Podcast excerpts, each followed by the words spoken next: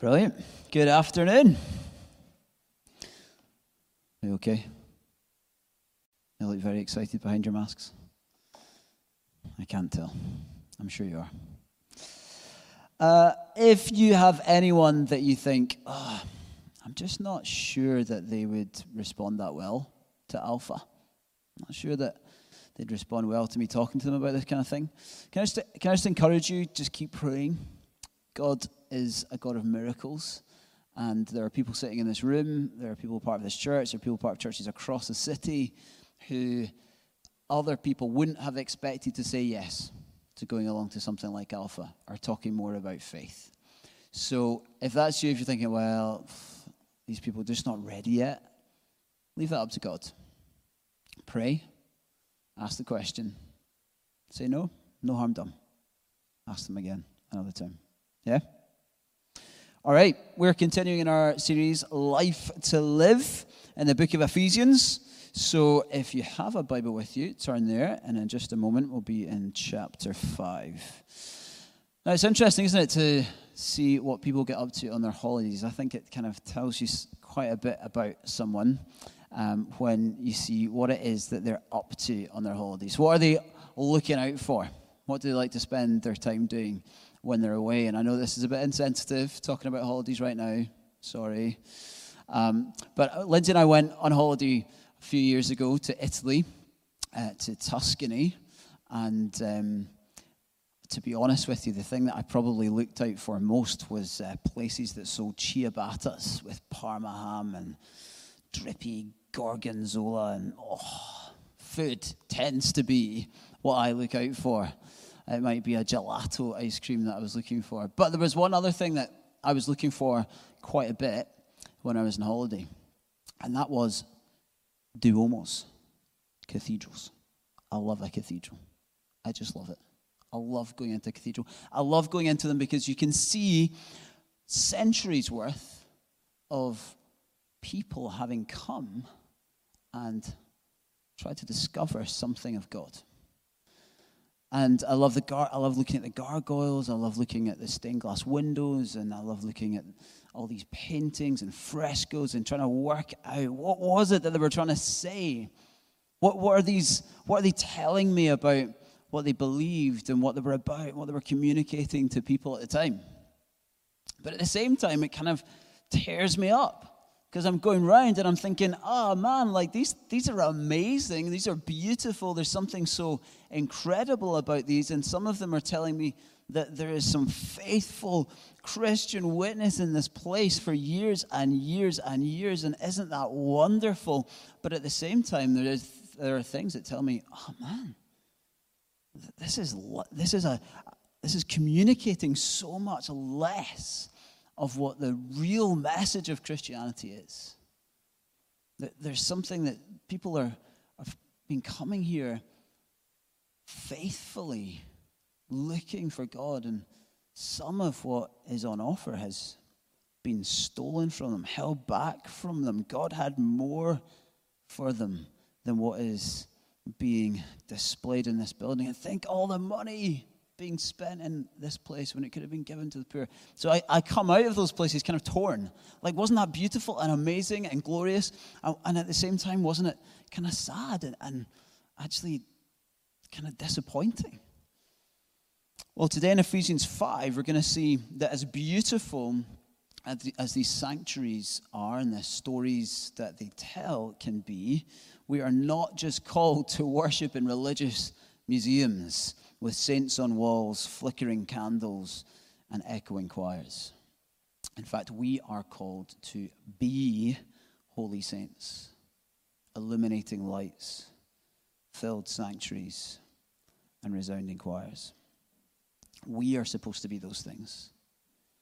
Holy people lighting up dark places, filled with power and singing songs of praise.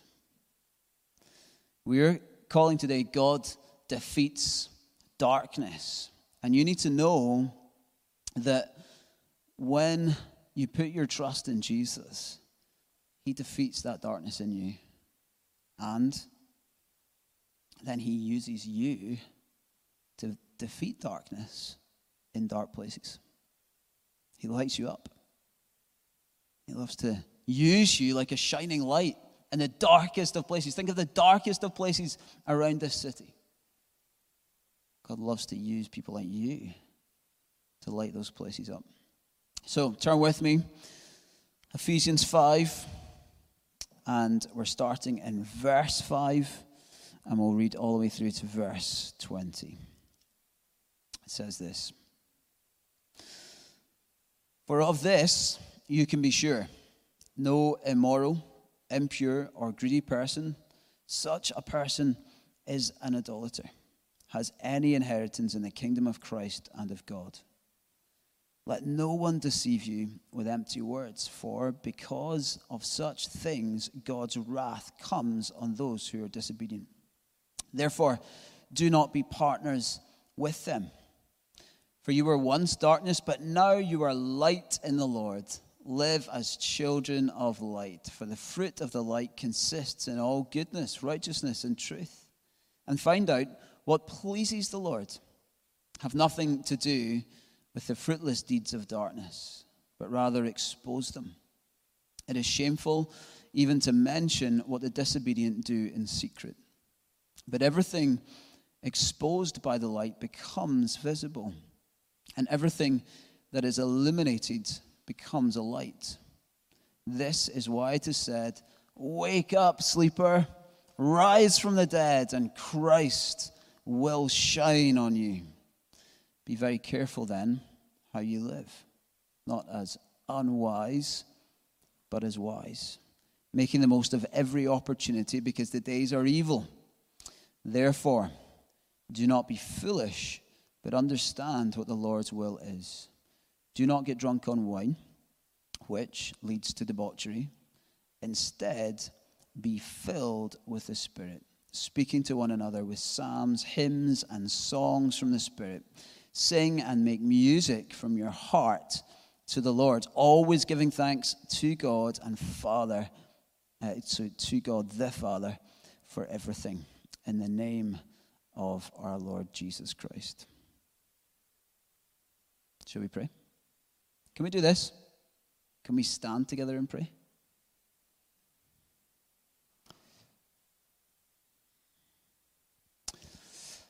Lord, as we stand now together, we declare to you, you are King, King over all things.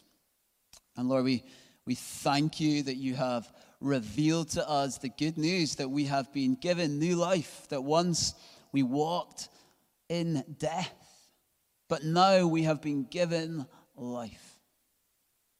Thank you, Jesus, that you have lit us up.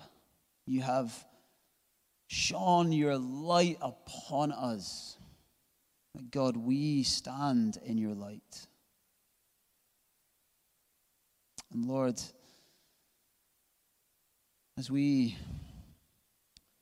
receive from you, God, we plead with you. Help it not just wash over us, but transform us. Make us more like you, Jesus. Reveal to us, God, where are the places in our lives that we're just complacent? Not realizing the glory of what you've given us. Make us so much more like Jesus. Not, not just because we want to be improved. No, no, we, we want to make much of you. We want to glorify you. And we want people around us to see how good you are. Help us enjoy you and welcome others into that enjoyment. Come, Lord Jesus, by the power of your Holy Spirit. Amen. Amen. Why don't you grab a seat? Okay. Well, the first thing I want us to see is that we are holy saints. It's not about saints on walls, it's not about what the church has done in not many denominations for centuries, which is to essentially watch to see how impressive someone is, and then in the end say, Well, I think they're, they're worthy of being a saint. And in doing that, they, canonize them. Say, this person is now worthy of being a saint. Now, if you jumped into chapter 5 and you began reading in verse 5 and you've finished reading in verse 7, you could be forgiven for thinking, ah, yeah, that makes sense. Of course, we, we must work for holy approval. Might even achieve, achieve sainthood. It's like being announced on the Queen's birthday honours list that was released this week. OBEs, MBEs, reserved for the most impressive contributions in the United Kingdom. Well, maybe it's the same in the kingdom of God. Sainthood reserved for the most impressive of people. But Paul presents a totally different view. As ESV translate it, translates it in chapter 1, verse 1 to the saints who are in Ephesus, whole church. He addresses the church and he says to them, Saints. Brand new ones, ones who call themselves rubbish Christians, ones who aren't confident, ones who are really confident, ones with lots of gifts and abilities, ones who feel that they don't have lots of gifts and abilities, every single one of them called saints. Put your trust in Jesus, saint. The clue in verse 5 that helps us here is that when it says immoral, impure, and greedy people, refers to them as idolaters. Idolaters. Why does it refer to them as idolaters? Well, it refers to them as idolaters because they have a bigger problem than behavior modification. This isn't about, oh, I need, I need to just become a better person. I, I need to improve in character. No, no, there's a bigger problem going on here. People have been worshiping the wrong thing. Humanity has a worship problem. And it, it leads to the saddest moment that anyone could ever have in their existence. Like we see at the end of verse 5. To come to the end of life and not receive the kingdom of God. Now, this is a warning not only to the person who isn't a churchgoer, this is a warning to even the churchgoer. Everyone worships something all the time. We are made for worship. We're worshippers, that's who we are. If worship to you is only about songs and about te- attending a church gathering once, maybe twice a week, and then for every other minute of your life you're not worshiping, well, then you're worshiping something else for those minutes. No wonder be- behavior modification, uh, improvement in character, increased holiness is hard for you. How do you change your behavior? How do you become more like Jesus? How is it that your life looks more like His? Be true to who you already are a saint who is a worshiper, who is holy. And that's what verse 8 is driving at. You were darkness, now you are light. Step into what you are. Be who you are. You have a life to live, as our title for this series is very strongly suggesting. Be the saints you are and live a life of holy worship. No longer a child of disobedience, says Paul. Now you're a child of God. Children of God uncond- are loved unconditionally. Unconditionally.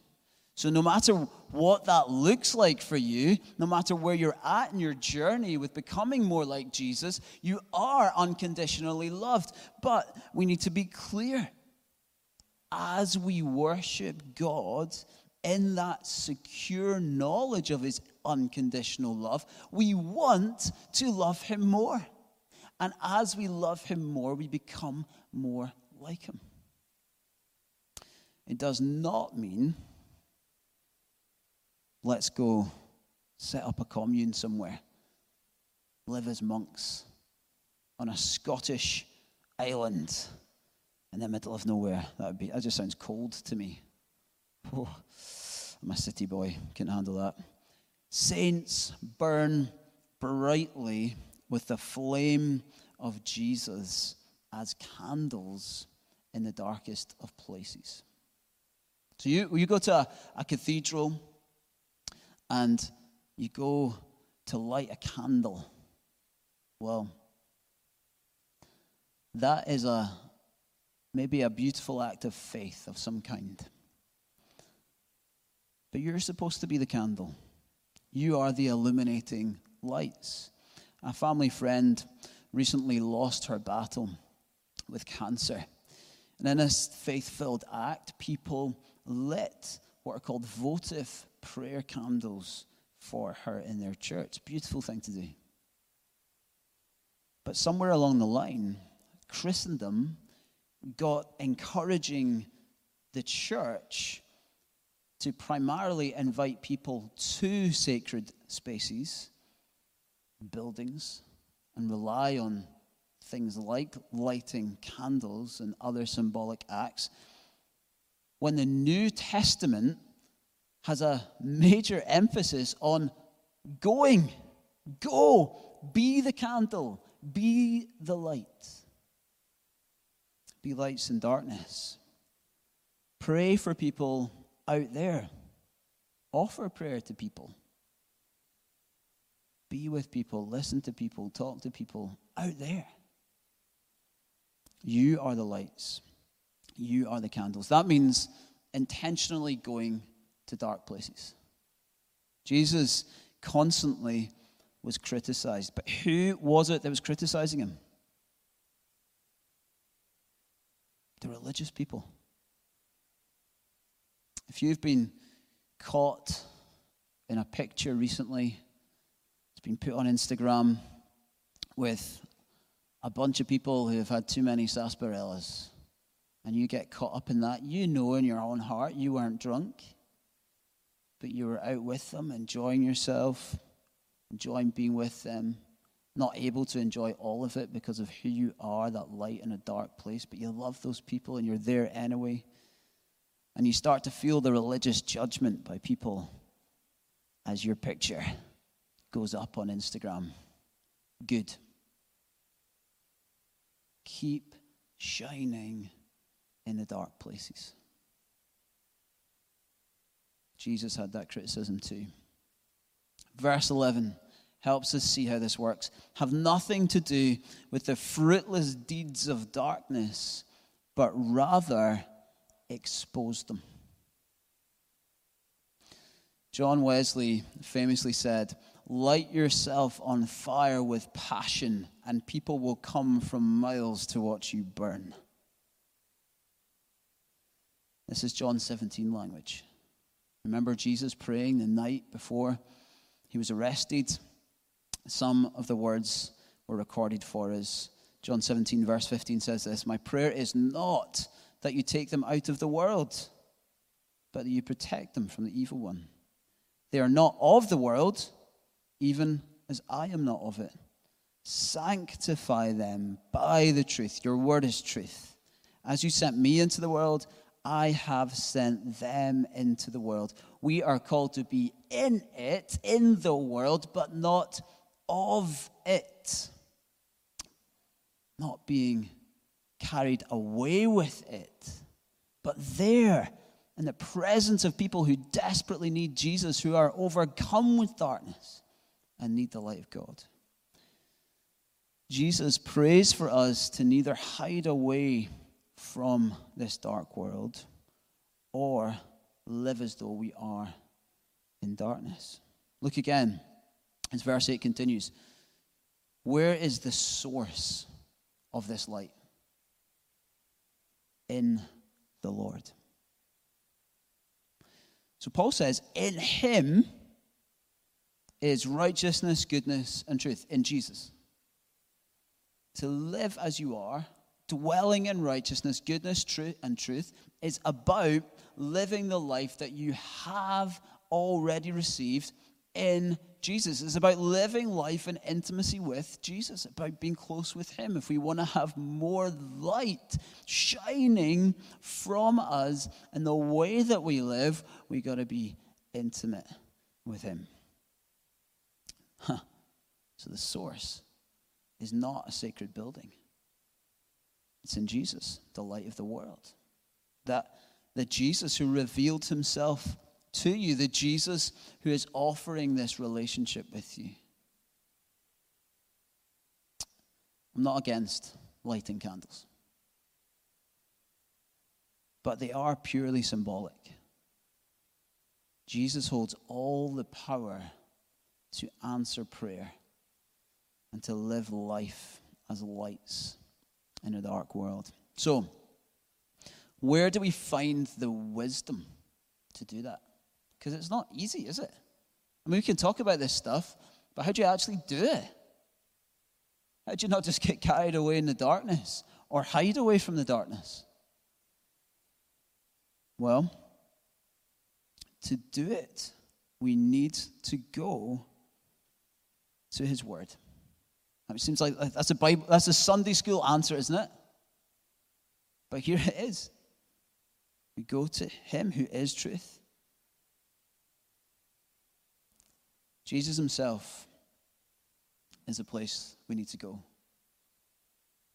A relationship with Him that includes delving deep into His Word, which is ultimately about Him, Genesis to Revelation. And that is why we are doing Grace Bible reading. Re begins again tomorrow. Guys, if you feel, but we're in Numbers tomorrow and 1 Thessalonians. Numbers is a wonderful book. But if you've not read it, you might not know that. it's a kind of book with a title that puts you off. But actually, there's so much in there. There's so much story of faith and how God's people are being led by Him in great power encourage you get into your Bibles. Find Jesus there. Spend time with him there. Spend time in prayer and intimacy with him. Burn brightly, for you are the candles. The light of Jesus has eliminate, illuminated you. Not eliminated, thankfully. Illuminated you. He has lit you up, and he's going to go with you into those dark corners of Glasgow and beyond. So let's not hide away. Let's shine like stars in a dark night. We're his illuminating candles. We're also God's peaceful sanctuaries. Sometimes I walk into buildings and I just sense there's a real peace of God in that building. You ever get that? And I think what that is is the Spirit revealing something of the spiritual atmosphere. But when we feel like that, we need to be clear that that is not because the bricks and the mortar have somehow got some kind of magical power. It's the story unfolding inside those walls and windows that is told by what is present there in that building that sense of peace about his people and his faithfulness to them of promises. So, for instance, in a, in a place like a Duomo or a cathedral or a church, I often think that it's probably that promises have been made at weddings before God. It's because baptisms have been declaring faith for centuries. It's of the hundreds, the thousands of people who have broken bread and taken communion together and faithfully put their trust in Jesus and confessed sin and, and, and trusted Him. So, of the preaching, declaring the glory of God and the good news of Jesus, the Christ, who has come to save us, our Messiah, of the people who have turned away from their old ways and gone a new way, the new way of Christ, and decided to live with Him, give their lives to Him. I think it's a, the worn architecture that tells us of real people in love with the real, living, risen Jesus. I think it's those things that give us peace when we're in those places. It's the stories of true sanctuaries the fleshy bodies of the saints, a diverse bride of Christ. The Spirit's work in those sanctuaries that gives us a peace when we walk into those kinds of buildings. The phrase here, filled with wine, in verse 18, was used to describe people totally under the influence of alcohol. So you might, you might say totally wasted. You might have a phrase like that. Well, Paul's phrase was filled with wine. Paul is saying, be totally under the influence of the Spirit of God instead. Let the Holy Spirit control you. Be the temples, the sanctuaries of God's presence that you are.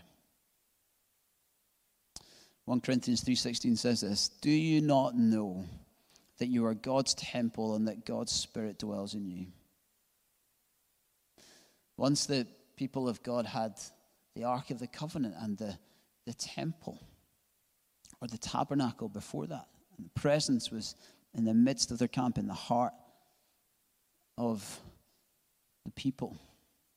But it wasn't in the people themselves. They couldn't access it. But now, through Jesus, because of what he has done, he was raised from the dead, ascended on high, and poured out his spirit when the church was born. And the Holy Spirit rested on the people and entered into the people of God. And we became the temples. We became the sanctuaries, the places where God dwells on earth. So when Paul says to be filled with the Holy Spirit, he's reminding the people that they are vessels for the Spirit of God, for God Himself. And actually, he uses the present imperative. In other words, we must keep being filled with the Spirit. Keep pursuing a life in the Spirit. You may have been filled with the Spirit already. You've had an experience where the Holy Spirit flooded you and something just changed. Well, God would say to you, keep being filled with the Holy Spirit.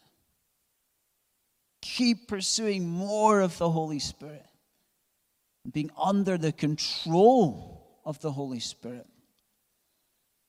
We believe that there is both a significant moment in a Christian's life when they are filled with the Spirit for the first time and continuing experiences of the Spirit, being filled with the Spirit. You cannot be a Christian without the Spirit's work in you. But the Bible does describe this kind of infilling, empowering of the Spirit that is vital for growing in your relationship with God and being empowered for the mission that He has you on and discovering more of the glorious gifts that He loves to shower on His people.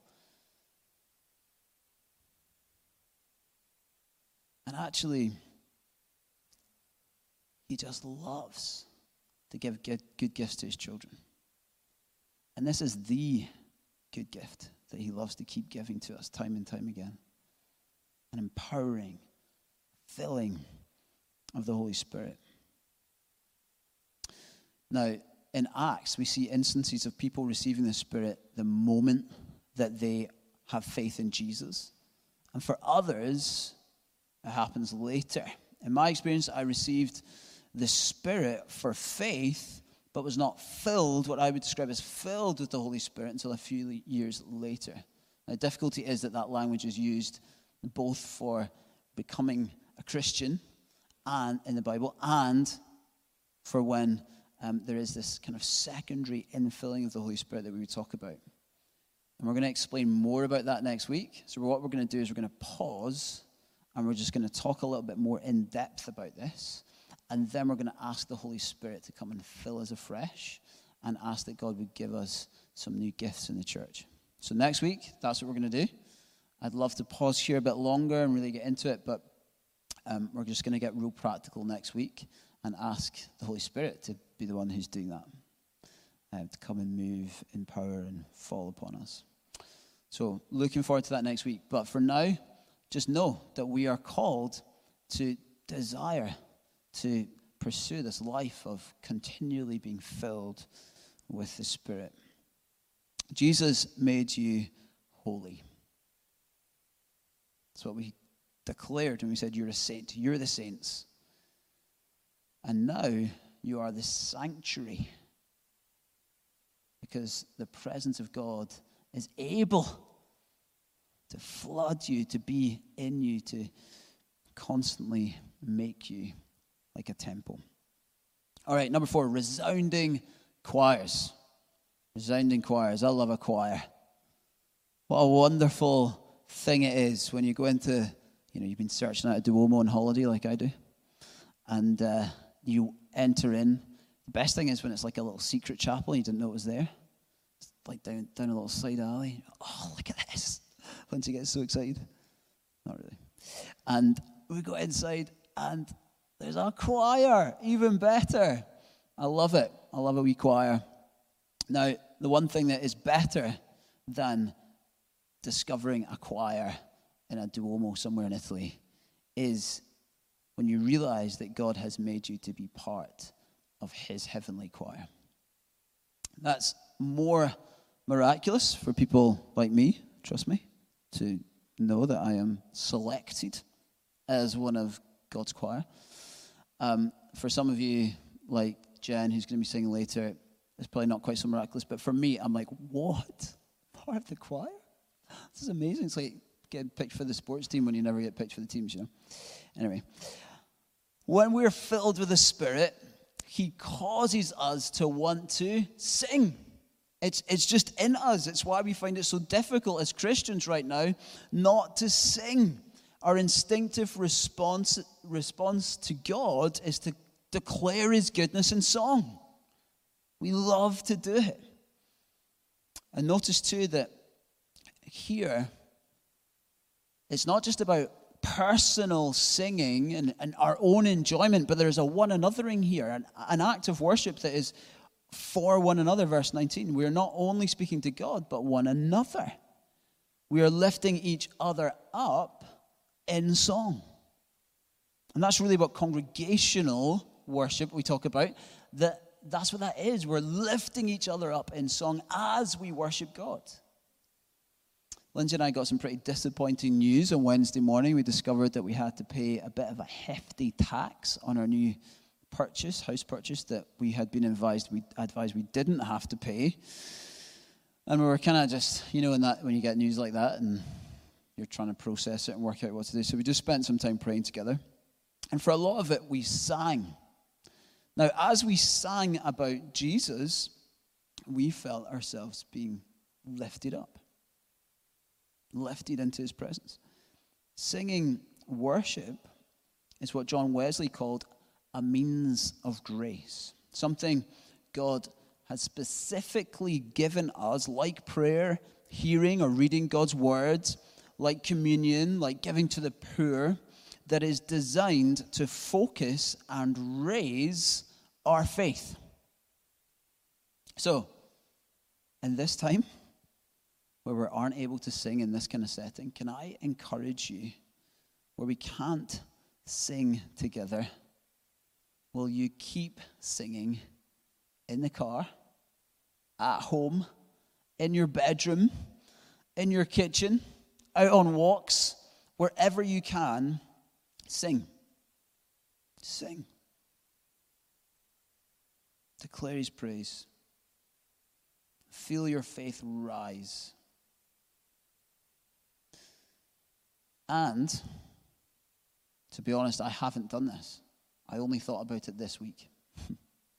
but other than the odd time that Lindsay and I might sing together, not often enough, we'd love to do it more. We don't, I don't really sing with people outside of a congregational setting. But I think in this time, maybe we should be arranging to do things like that. Hey, like, you can only meet one other household right?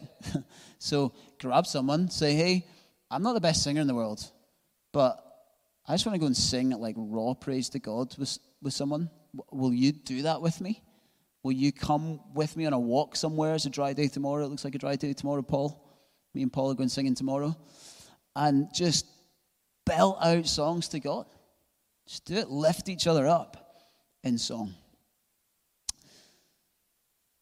And one of the reasons that Lindsay and I were really blessed by just singing together the other day is because we were speaking truth over each other. So Paul wrote a parallel letter to the church in Colossae, and then he says this Let the word of Christ dwell in you richly, teaching and admonishing one another in all wisdom, singing psalms and hymns and spiritual songs with thankfulness in your hearts to God. Do you see that? So the introduction is a bit different, but then almost identical language. So our songs flow from Scripture. The words of God fill our minds, revealing to us who we are in God, who are, what our new identities are. And our song worship must take the word of Christ and declare its truth. Declare this book that we've been given. That's why so many worship songs are almost word for word quotes from the Bible because we want to declare this. We want to declare the truth. We want to declare God's word and lift one another up in it. And as we do, our hearts will be filled up with thankfulness, says verse 20. So as you sing truth, and as Jen comes and sings truth to us in a minute, we are going to be led with truth sung over us that then leads us to be filled up with thankfulness. Do you see that? So, as we f- fill our minds with the truth, we then see that our emotions start to well up. We start to fill up. Our emotions respond, our hearts respond. We want to know and feel God in worship. Beware when you begin to sideline either of them. We need truth and experience of God in worship. Now, while we can't sing, let me keep urging you to make music in your heart as well. So even as Jen is singing, make music in your heart, as it says here.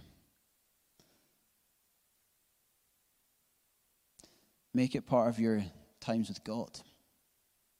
Be very deliberate about singing. It's important. Sometimes I think we just think it's something we just do on a Sunday. Guys, it's so much more than that. Singing is something that raises us up into the presence of God. Now, I love a cathedral. I do. I think they're great. But let's be clear we are made for much more than religious experiences in so called sanctified buildings. We are the holy saints. We are the illuminating candles. We are the filled sanctuaries and the resounding choirs. God defeats darkness, and He loves to light up this dark world with the light He puts in you. So, if you're a Christian, be who you are a holy people lighting up the dark places, filled with the presence of God and singing songs of faith. And if you're not a Christian, it's time you were. Put your trust in God. Now, in a moment, uh, Johnny is going to come and lead us in communion. But what I'd like to do, I've not really communicated this with you guys, but why don't you guys come on up? And um, if you could lead us, that would be wonderful. Johnny, why don't you come up as well? And um, I'll pray as you do. And uh, Johnny will explain to us how we're going to do communion while these guys play. Father, help us not to be people who make new religious museums. It doesn't matter our tradition or how we do things. I think often we can still make church like a religious museum. just with new ways of doing it. Lord, would this be heartfelt? Would we know the truth of who you have made us to be? Would we not think that it's about the institution or the structure or the building that has some kind of power, but be reminded that it is you in us that is doing this extraordinary thing. Lord, fill us afresh by the power of your Holy Spirit. We need you, Lord Jesus, in every way. Holy Spirit, would you increasingly fall upon us, fill us afresh, make every part of us yours. Thank you for what you have made us, what you've already done for us. Lord, help us to walk, to step into it, to walk in the ways that you've called us. Come, Holy Spirit, now. Speak to us, we pray. Amen.